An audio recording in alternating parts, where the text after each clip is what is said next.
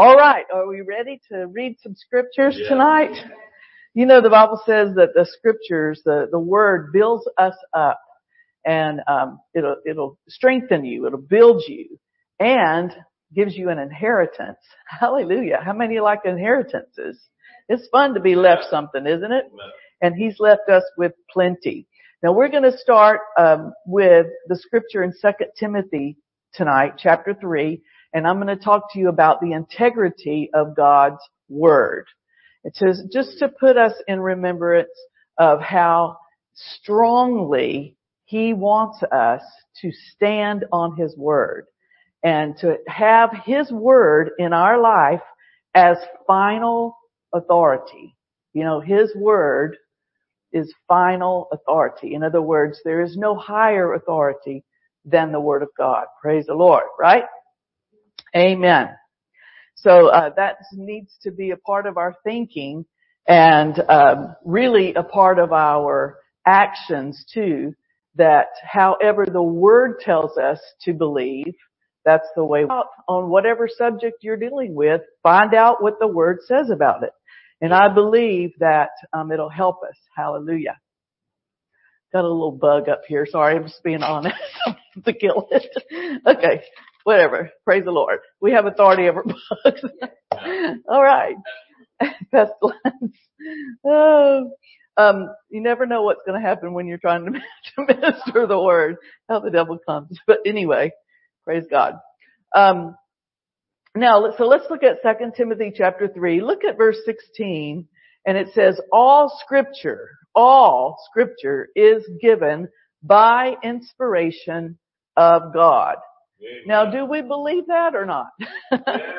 you know, because I have been in some Bible classes at some kind of like seminaries. We used to say cemeteries, you know, some, some of them, because they'll try to talk you out of what the scripture really says.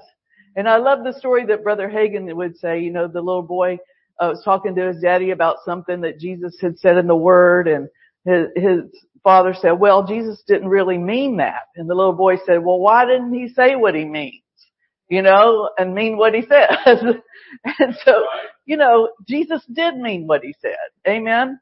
And here we see all Scripture, all that leaves out none. You know, there's none for uh, to to bring up and say, "Well, I don't know about that one." All scripture is given by inspiration of God and is profitable. Don't you like that?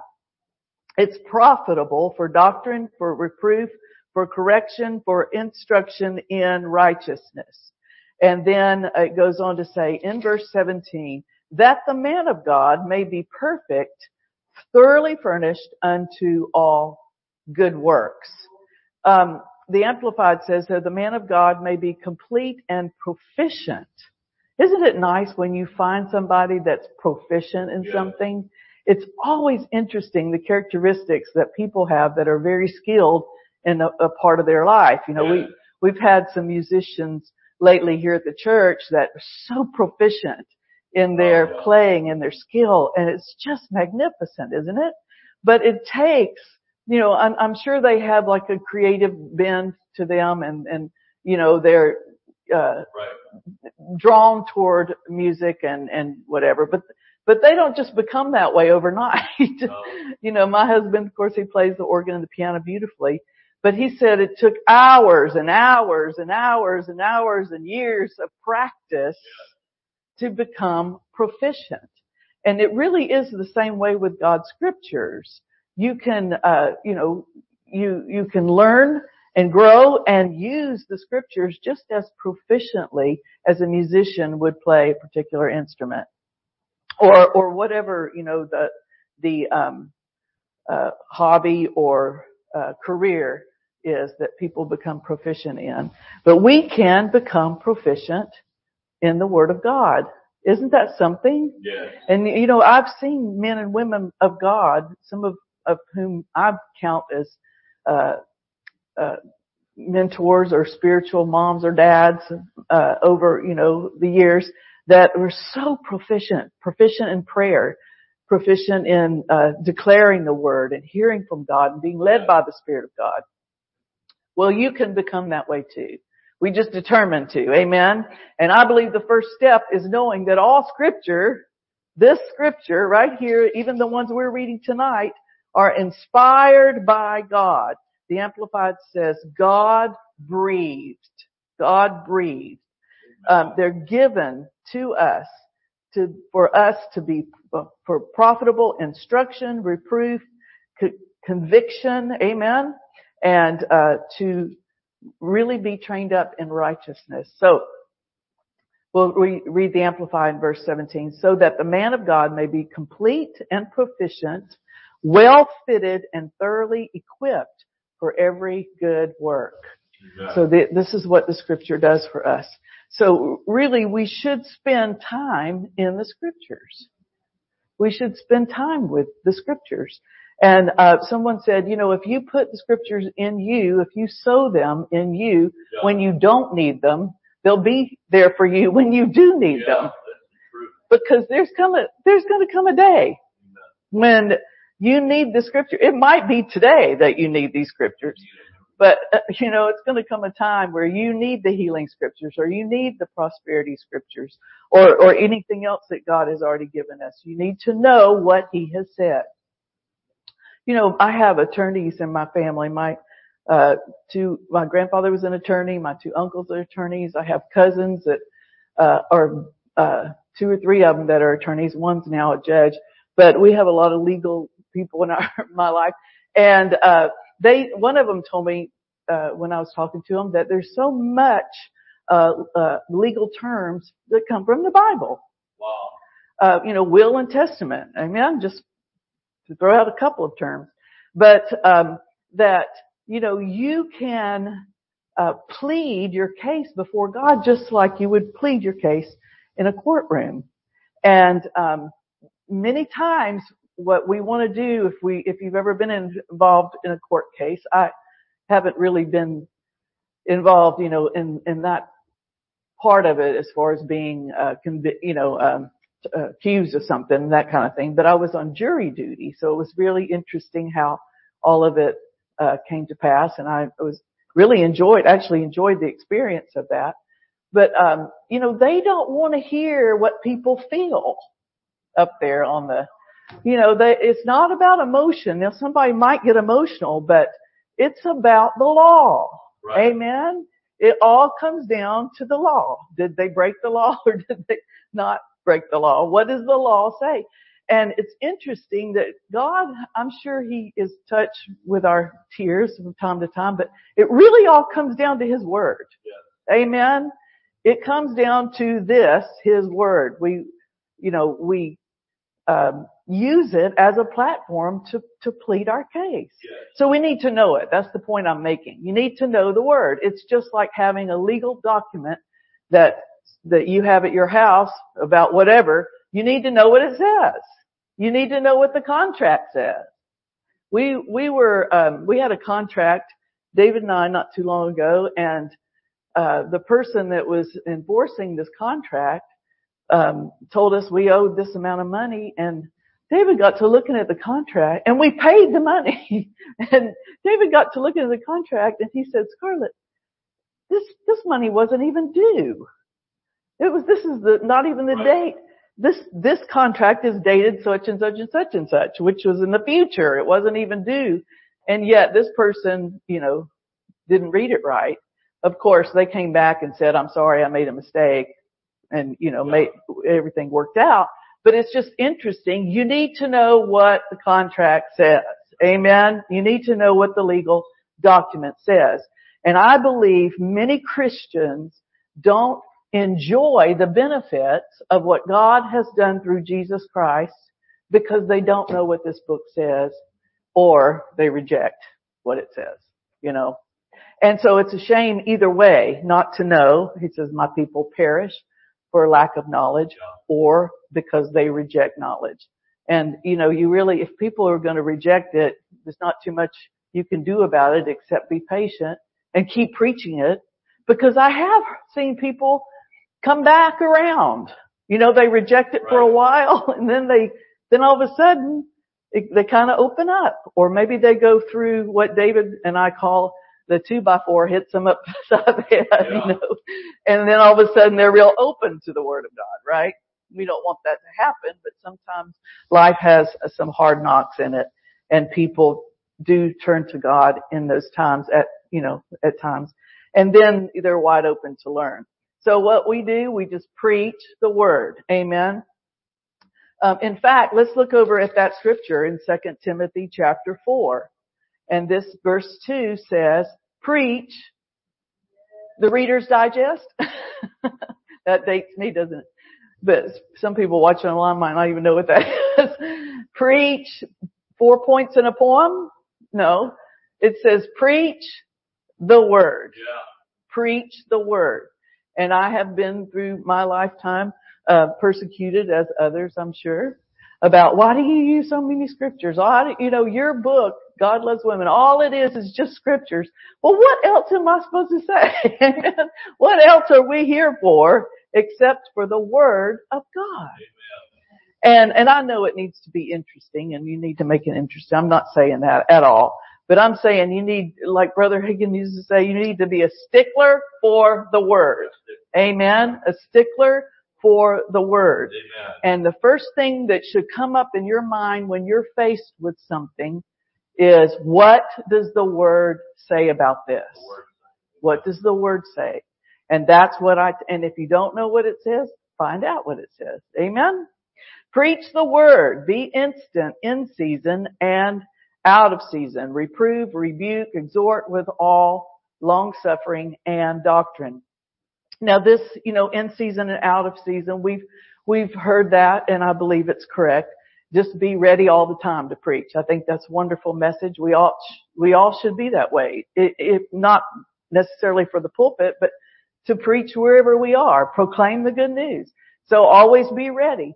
But then also I think it has a dual meaning and I think it means, uh, like, uh, for instance, some things will be, have times of popularity, you know, and some things not be so popular during that time. We can think about fashion, for instance. And some things are in season and some things are out of season. Right. Or a winter coat in the middle of summer down here wouldn't make a lot of sense, right? so, uh, but what, what I'm saying is we, we need to preach the word when it's popular and when it's not popular. Amen. You preach it in season and out of season. You preach it when everybody else is doing whatever their culture is saying to do. What do we do? Preach the word. Hallelujah. We proclaim the word. We preach the word instant, in season, and out. Praise God. Because it's the word that's going to change things. It's the word that we present to the Lord and, and He works with His word. In fact, he's really listening for his word because it is his will. It's his will. And he is going to only do his will. He's not going to do our will. Thank God. Can you imagine God trying to do our will all the time and what we think is right and wrong and oh Lord. But his will, his word is always right. And so that's what we declare, that's what we act on, and that's what we say. So let's look at Psalm uh, 138 and see how important here God's word is to him, to himself. You know, your word ought to be important to you.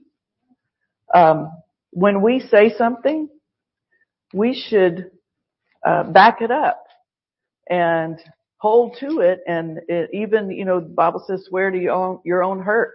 If you said something, you should do it. Um, we, you know, we have a little, uh, bulldog, a little French bulldog, Blanche, and, um, my daughter has taken a lot of dog obedience classes with her dogs and she's really good trainer and all that. So she's teaching me, trying to teach me how to train my dog some, which is ridiculous because I don't, I'm just a grandmother now. I don't really care that much. I used to, I would train all my dogs. Now it's like, do what you want to do. You know? But anyway, she was trying to help me with Blanche some. And she said, now mother, you know, you say treat. And she learns that, to come to you because the word treat. But every time you say it, you have to do it. You can't just say treat and not have a treat. You've got to have it. You got, that's how you train them. And so, you know, it's, it's when, when God's word is spoken, He means what He says. And, and we, as we speak His word and, and put Him in remembrance of His word, we have to believe what we're saying too. Yes. And it's just, it's just difficult. I don't think it's impossible, but I think it's difficult to walk by faith if you're a liar. Because you don't even believe your own words. That's true. It's very difficult. I, you know, I'm, I'm sure we've all lied. Um, in fact, the Bible says, um, in, uh, uh, Numbers that God's not a man that he should lie. In other words, probably everybody has lied. But if you become a habitual liar, it's going to be very difficult for you to walk by faith. Amen. Because we have to believe what we're saying Yes. and we have to say the truth and the truth is God's word. All right, let's look at Psalm 138. Look at verse 2. I will worship the, toward the holy temple and praise thy name for thy loving kindness and for thy truth. For thou hast magnified thy word above all thy name. So that's how he's exalted his word, magnified his word, even above his name. Now that's pretty serious, isn't it? Really, your reputation and all is, is, uh, you know, e- equivalent to your word. Amen? Yeah. And God, He's not going to say something and have, go to all the trouble of have it written down and then not make it right. He's just not going to do it. Well, He hasn't come through for me before. Well, it's not ever on God's end. Something's going on with our end. And we hate to admit it that we're wrong or that we're not, you know, whatever. Um, but it's not God. Amen we have to know that it's not God's problem. It's like a, a, ra- a, a radio station sen- sending out signals, uh, or a television station sig- sending out signals, and we're not being able to pick it up for some reason. It's not the station. It's our TV, or it's like me not figuring out how these remotes work. don't you want to just throw them away sometimes? You think, why do we have four? Why, go- you know, why, why don't we just have one channel? Don't you wonder that Yeah. at times? But, um, but anyway, we, we see that it's not the problem of transmission. It's the problem of receiving. Amen. And so we just have to know that. And you know what? God's so merciful. Will, He will help us if we will humble ourselves and say, God, I don't know what I'm doing wrong here. Would you please help me? And He will. He'll share with you the word. There's been times, I think I've told you this before, but I was having a tough time way back years and years and years ago. My hair was falling out and I have a lot of hair, thank God. So it wasn't a lot, it wasn't real noticeable, but I mean, it was coming out. And I said, Lord, I believe, you know, first Peter 2.24 says, by his stripes I'm healed, I'm healed, I'm healed. It says I am and I am. Still all this hair coming out. So finally I said, Lord, what do you think about this? What's happening here? And I knew in my spirit I was standing on the wrong scripture. He said, you're not, uh, your problem is not that. Your problem is worry and stress. And your scripture is casting all your care over on the Lord for he cares for you. Amen. That's the scripture I needed to confess and to act on. And you know, when I did, when I made that turn, everything was fine. Everything started working fine and, you know, I didn't have that problem. So we do need to listen to God about what he, what is happening. We don't need just to parrot off words. Right. Amen. Or come up with our own thing. I think it's very important to humble ourselves and say, okay, something's wrong. I know it's wrong on my end. What am I doing wrong? Right. And ask God and he'll tell you, won't he? So he's magnified his word above his name. God's promises, the Bible says, are yes. I love that about him. Because in, you know, my denomination I grew up in, it said, he would say something like, maybe yes, maybe no, or wait. but you can't find that in the scripture. Again, we have to know what the scripture says because the, you know, the Bereans says they, they were the ones who would search the scriptures to see if what was being preached was really scriptural. And they were complimented for doing that. And I think that wouldn't hurt any of us to, you know, take some sermons after we listen to them and, um, look up the scriptures and see if what's being said is what's in the word. Amen. Doesn't hurt anything. God's not offended by that. Second Corinthians, look at chapter one here. Are you with me? All right. I know it's been a long day, but we just a couple more minutes and then we're going to go. Second Corinthians chapter one. I want you to see this, verse 20. For all, again, all, the word all in the Greek and the Hebrew and everything means all. Got it? it's real easy. But it's a very small word, but it's a very powerful word.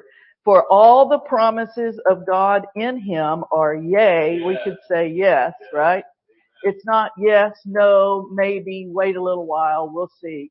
It's yes, all the promises, you can count on the promises of God. We sang about that a while ago. Standing on the promises. Yeah. You can count on what God has said. And He likes it when you hold Him to His word. He gets joy out of that, that you're standing on what He has said. Isn't it fun when you say something and somebody believes you? Isn't it not fun when you say something and they think you're lying? Or they don't think you're telling the truth? It's a joy to God's heart when we take Him at His promises and say, this is what you promised. And I believe you're good for your word. God's not a liar. For all the promises of God in Him are yes and in Him amen unto the glory of God by us. So we come into agreement with His promises. Um, and look at Psalm 19. We're going to go back over here in the Old Testament again. Psalm um, 19. And let's look at verse 7. Psalm 19. Now, Patsy, some of you know Patsy uh, Cameneti. She was my roommate at Bible school, and we had we always had a big time together. She and Candace um, Jackson, and uh, she used to sing this. She sang this scripture. I don't know if you've heard it sung before, but it's very beautiful. Yes. And that was the first time I'd ever heard it sung. But I'll, I won't try to do that tonight. I did that this afternoon by myself at home. but I won't do it now. I'll just read it. Verse 7. The law of the Lord is perfect, converting the soul. The testimony of the Lord is sure, making wise the simple. The statutes of the Lord are right, rejoicing the heart. The commandment of the Lord is pure, enlightening the eyes. The fear of the Lord is clean, enduring forever. The judgments of the Lord are true and righteous altogether. Moreover, to be desired are they than gold, yea, than much fine gold, sweeter also than honey and the honeycomb. Moreover, by them is thy servant warned, and in keeping of them there is great reward. Great reward. So these uh, uh, referrals, the laws, the statutes, uh, you know, the judgments, that it's all pointing to the Word. Amen. The Word of God is all these things. And so it, it's enough to make you whole. It's um, enough to make you a very peaceful being. It's enough to fill you with the joy of the Lord. The Word of God, you know, and, and verse 10 says, more to be desired are they than gold, yea, than much fine gold. It's not God have anything against gold. He made gold. Read the book of Genesis. God made gold and it was good gold, right? It wasn't fool's gold. It was good gold. So he's not against gold. He's just saying if you need anything, go to the word, value the word, put the word first, and the gold will come. In fact, everything you need will come. Amen? So uh, we see that uh, how important again the Lord's uh, testimony is of His Word, and I love the fact that it says He makes wise the simple. Wisdom comes in just such a simple form. Uh, I was ri- reminded of um, Solomon. You know, two women came to him, and uh, they were both harlots, and they had babies out of wedlock, and they came, and one of one of the women uh, had rolled over on her infant in the bed and killed the child, killed the baby accidentally, I suppose. I'm sure it was probably accident. So anyway, she takes the dead baby and puts it in this mother's bed and takes the live baby and gets it.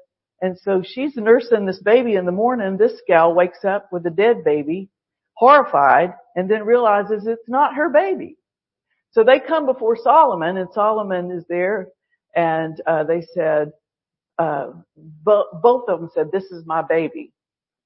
So he has a dilemma here. They didn't have DNA or whatever t- testing back then, I suppose. So he's in the dilemma there of what am I going to do with these two women and this one baby?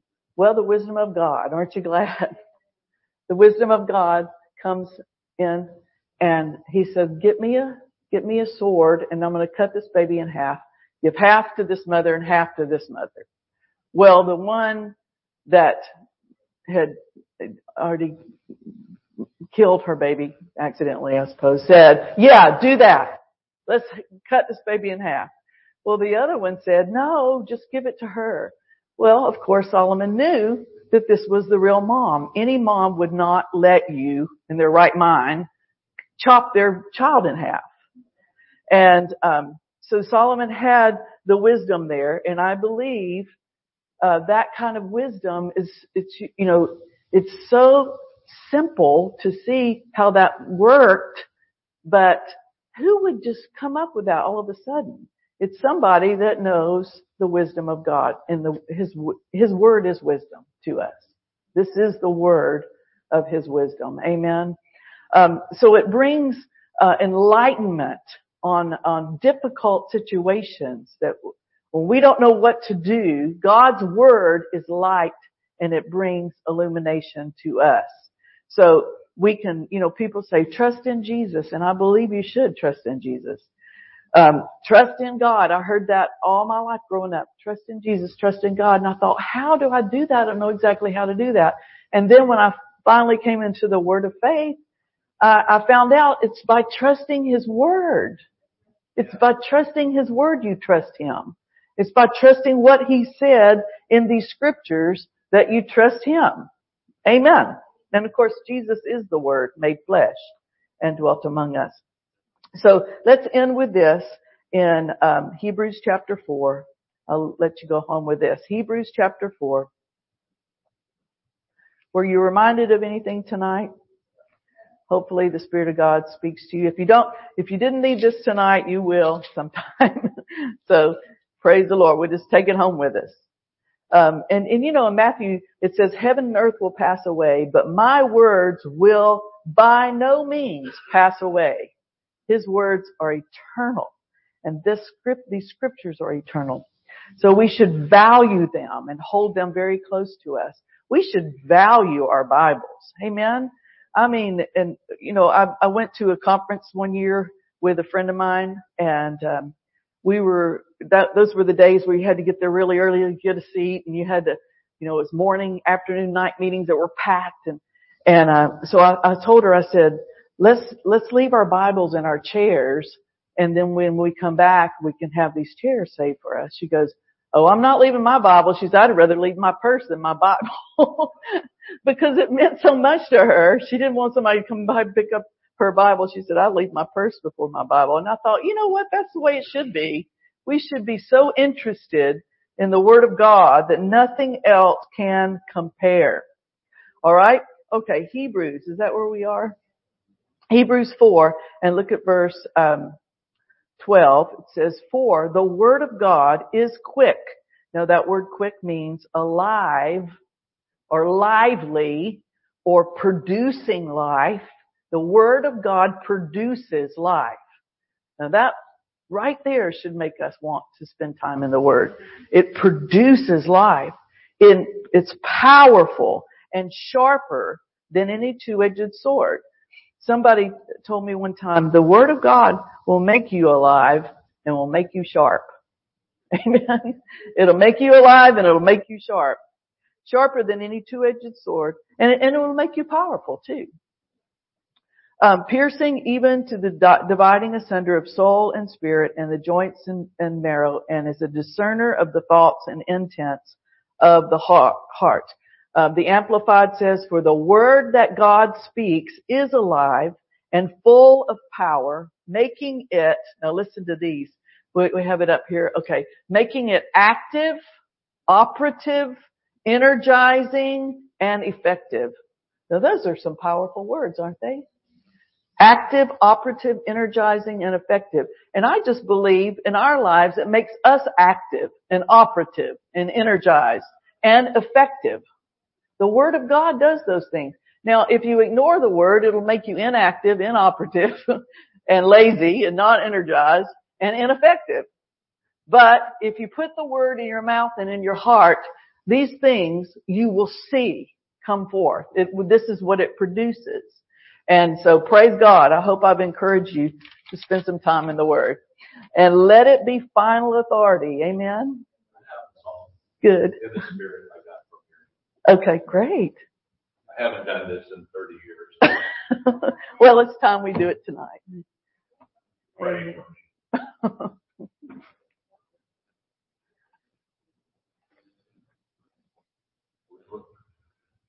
I was looking for something to write in and I grabbed the back page of my Bible. Praise the Lord. Okay, so here we go. I'm gonna need another songbook or something. Let me grab. You need a Bible, my Bible? I got a Bible. Okay. Praise God. How many enjoyed that preaching? Away. praise God. We need it, don't we? Okay. This is what I got. Your word